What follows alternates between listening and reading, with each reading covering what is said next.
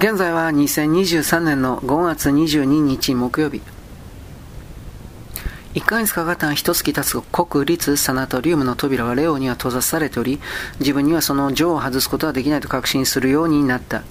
クリミアには民営のサナトリウムがあった。民営のサナトリウムは金がかかった。彼女には金を工面することができなかった。彼女はボロノフ同士と面会の約束をして給料の6ヶ月分を前借りできないかと尋ねた。だが彼を刺激しただけだった。ボロノフ同士はかすかに笑みを浮かべて6ヶ月どころかあと1ヶ月分自分がここで仕事をしているとどうして確信ができるのかと聞いた。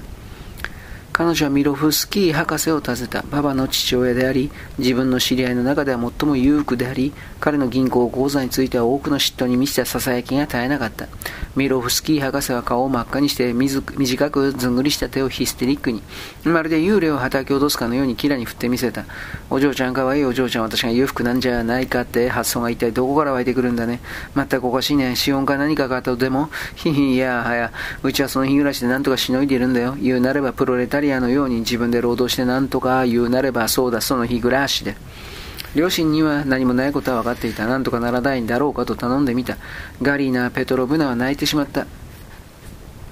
ワシリー・イワノビッチにも頼んでみた。彼は自分の最後の持ち物、マリア・ペトロブナの古いも古い毛皮のジャケットを差し出した。ジャケットの値段ではクリミアへの切符も買うことはできない。彼女は受け取らなかった。レオは怒ると思ったが、ベルリンの彼の応募に、彼女は手紙を書いた。手紙には彼のことは少しは愛していらっしゃるはずのあなたなら、彼を深く愛している私がお便りお便りを差し上げることをお許しくださることと思いましたと書いた。返事はなかった。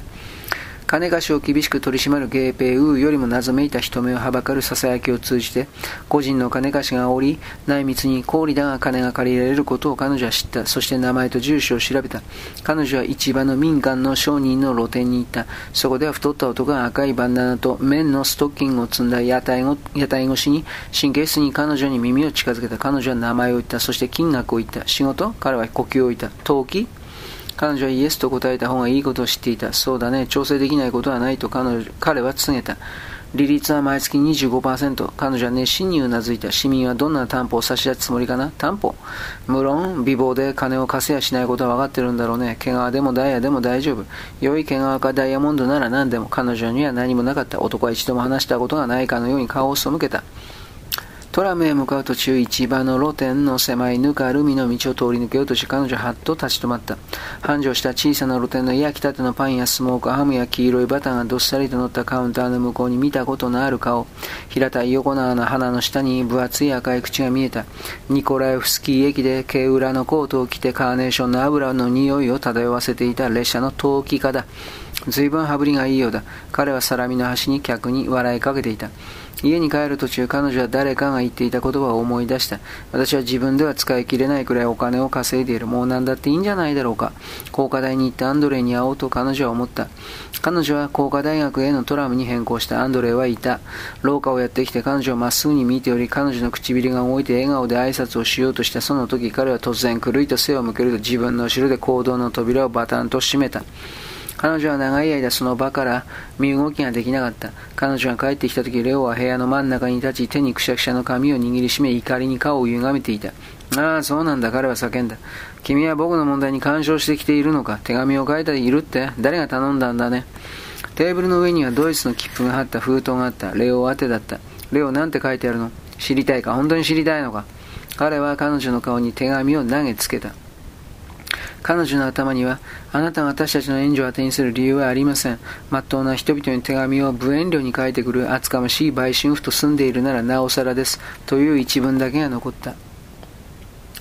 最初の秋雨の日、繊維女性労働者のクラブからの代表が小作能の家を訪問した。ソーニャ同士は代表の名誉会員だった。彼女はビーチユク同士の事務所のファイルキャビネットでキラーを見かけた時、ソーニャ同士は大笑いをした。あらあらあらあら、アルグノは同士みたいな忠誠心のある市民が赤い小作能の家にいるなんて。同士どうさどうなさいました？ビーチユク同士がおどおどとこびるように尋ねていかがなさいました？冗談ね、ソーニャ同士が声を張り上げて、いい冗談よ。キラは諦めて肩をすくめた後のことは予想がついた。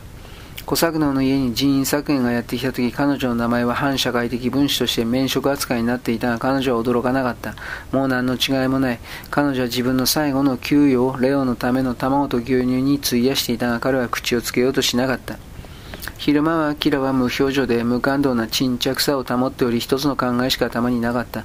彼女は怖くなかった。レオは南に行かねばならず絶対に行くのであり疑う余地はなく。だから怖いものは何もない。だが夜は別だ。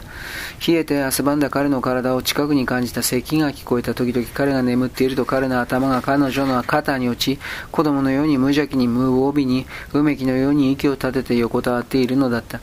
彼女はマリア・ペトロブナが死んでいく時の唇の赤い泡を思い浮かべ、彼女がキラ、私は行きたい行きたいのと叫ぶのが聞こえた。彼女は首にレオの熱を帯びた激しい喘ぎを感じることができた。すると手遅れになって行きたいと叫んでいるのはマリア・ペトロブナなのかレオなのかわからなくなってきた。頭がおかしくなってしまったんだろうか。とても単純なことなのに、ただお金が必要なだけ。命、彼の命、そしてお金。自分で使い切れないくらい稼いでいるから。キラ、私は行きたい、行きたいの。お金を手に入れるために最後に試したことがあった。黄色い光が黒い歩道を照らしており、彼女が秋雨で滑りやすい道を歩いていた。医者は一週間でも一日でも早くしなければと言っていた。劇場の入り口でオレンジ色の四角い光の中にピカピカのリムジンが見えたと男が降りた。男の毛皮のコードは自動車のフェンダーのにキラめいている。彼女は男の前に立った。そして固くはっきりした声で言った。お願いです。お話をしたいんです。お金が必要なんです。あなたのことは知りません。差し上げられるものはありません。こんなことは普通じゃないって分かってます。でもお分かりいただけると思います。とても大事なことなんです。命を助けるためなんです。男は立ち止まった。命令口調のお願いを聞いたのは初めてだ。